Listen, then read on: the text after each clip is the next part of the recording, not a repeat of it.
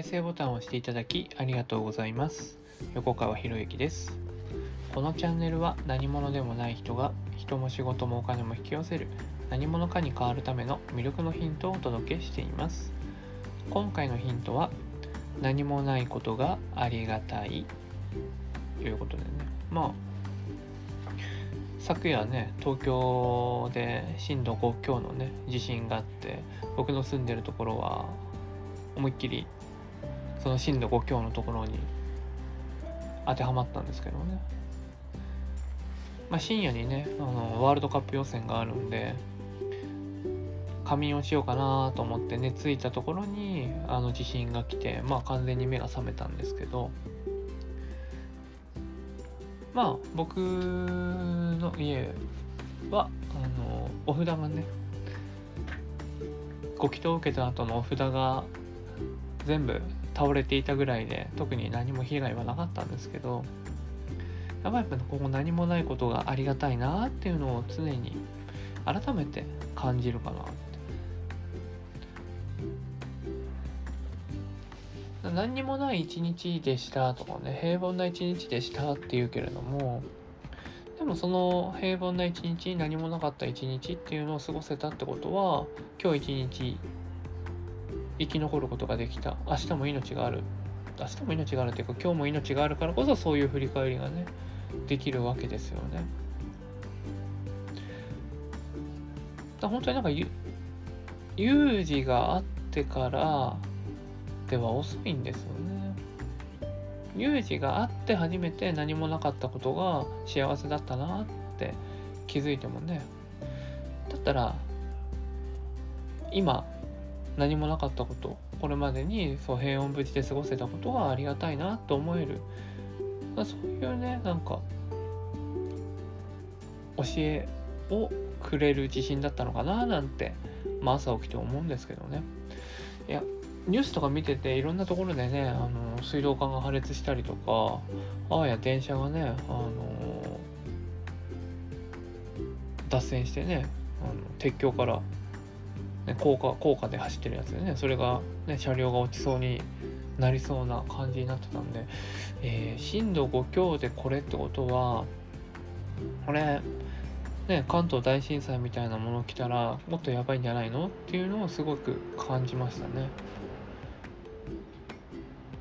大戦10年前のね東日本大震災以来のね震度5強の大きな揺れだったっていう話なんですけどこれ震度6震度7になったらどうなっちゃうんだろうなってそっちの不安の方が結構大きいなっていうのを今ニュースを見てて感じますね。で本当に何もない日常を過ごせるっていうのは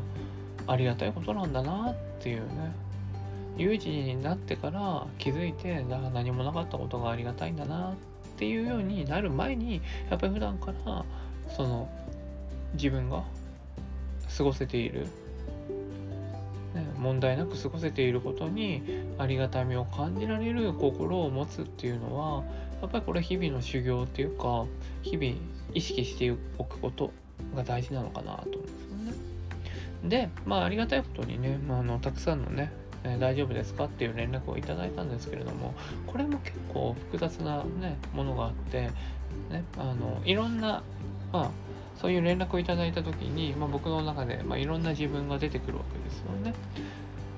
連絡くれてありがたいなって思う自分もいれば、ね、あのそれに全部返さなきゃいけないなって思う面倒くさがりな自分もいればであとは連絡くれる人がいるのに一方で連絡くれない人もいるわけです。よねもちろんね。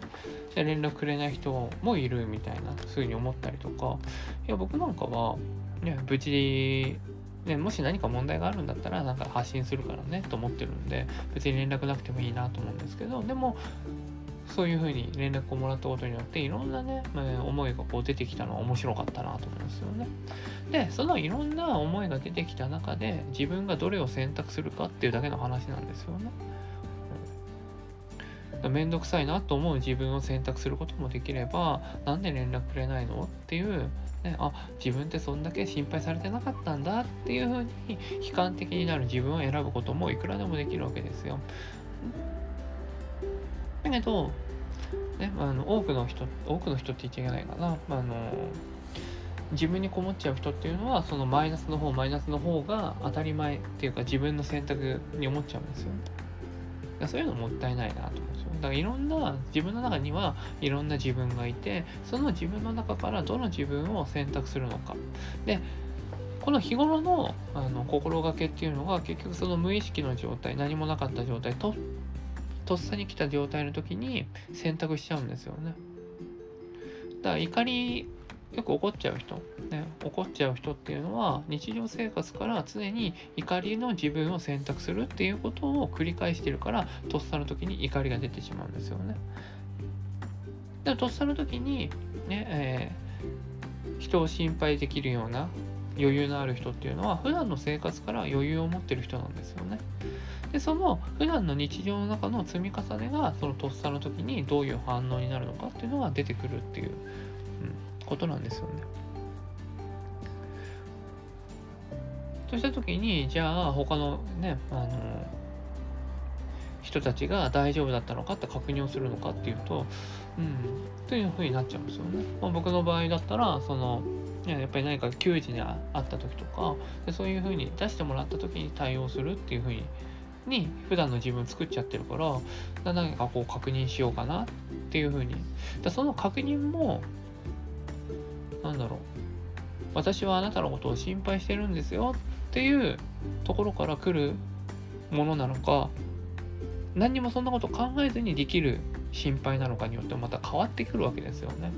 でそういうのがこうねあの文字化とかやってるとなんか微妙に感じることができちゃうんでね。うん、でそういいろんなものが見えてきた、ね、震度5強の地震でしたけどね。でそういうねなんかいろんなものが見えてきたなっていう。ね改めてなんか気づきをいただけた機会になったんでまあこうやって音声で残しております。で本当ね何もないことってありがたいなって思うんですよね。だからこう寝る前寝る前に、えー、今日も何もなかったな今日も普通の一日今日も変わらない一日だったなって思うんであればその変わらない一日を過ごせたことがありがたいだってその変わらない一日を過ごせるってことはその、ね、前にもお話ししたと思うんですけど見えないところで日常生活を支えてくださってる方々がいるからこそなんですよね。昨日の地震の対応でも、すごい救急車とか消防車とかすごいなってましたけども、でそうしたね、こういう緊急事態が起きた時にそうやって対応してくれる人たちがすぐに復旧作業とかをしてくれるっていうところがあるから、まあ、僕たちは日常生活を問題なく過ごすことができているっていうね。でじゃあそういう人たちを支えるお金は何なのかって言ったら例えば消防署、ね、消防の方だ方を支えてる何かってやっぱ税金なんですよね。とするとその税金を支払っている、ね、お支払いさせてもらってることでそうした緊急時の、えー、平和を平和をすぐに取り戻してくれるっていうねそうやって、ね、お金が回っているんだなって考えるとありがたいなと思うわけですよね。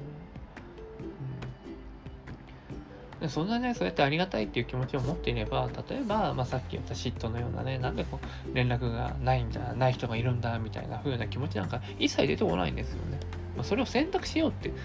いうふうには思わないですよ。だって湧き出てくるものはもう仕方ないですよ。湧き出てくるものは仕方ない。じゃあその湧き出てくるものに対してちゃんと自分がこうやって言葉にして把握できてるかどうか。言葉にできないってことは把握できてないことなんでね。で言葉にできる練習を積み重ねていく。そして言葉にできれば自分がどの自分を選択するのかっていうのができるわけですよね。自信があった。ね。でその自信に対して大変だったねって騒ぐ自分もいれば、ね、こうやってまあ、偽善かもしれないけど感謝の気持ちに変えられるっていうね自分を選択することもできるわけですよ。だそうしたら、ね、何もなかないことがありがたいっていうその、ね、日常を過ごしていくっていうことを改めて教えていただけたなっていうね、まあ、それもね自然の声なのかもしれないですよね。やっぱりでもねこういう地震が起きるってことはねまあ関東大震災もね100年以上起きてないわけだから、だいつ何時起きてもおかしくないって言われてる状況だからこそ、やっぱり日頃の準備っていうのが大事になってくるなっていうのも改めて感じたところでした。はい。まあ何か参考になればね、嬉しいです。今回は以上になります。このチャンネルでは一人一人が大切な人を幸せに導く世の中にするためあなたの人生経験で培った魅力を生かして何者かとして活躍してほしいそんな思いで配信をしています。このチャンネルの音声を隠さず聞いていただくと魅力ある人たちの考え方や立ち居振る舞いが分かり人も仕事もお金も引き寄せる何者かに変わっていくことができます。ぜひチャンネルフォローやお友達へのシェアをしていただいて一緒に何者かになることを実現できたら嬉しいです。魅力のヒント今回は以上になります。最後までお聴きいただきありがとうございました。また次回お会いします。横川博之でした。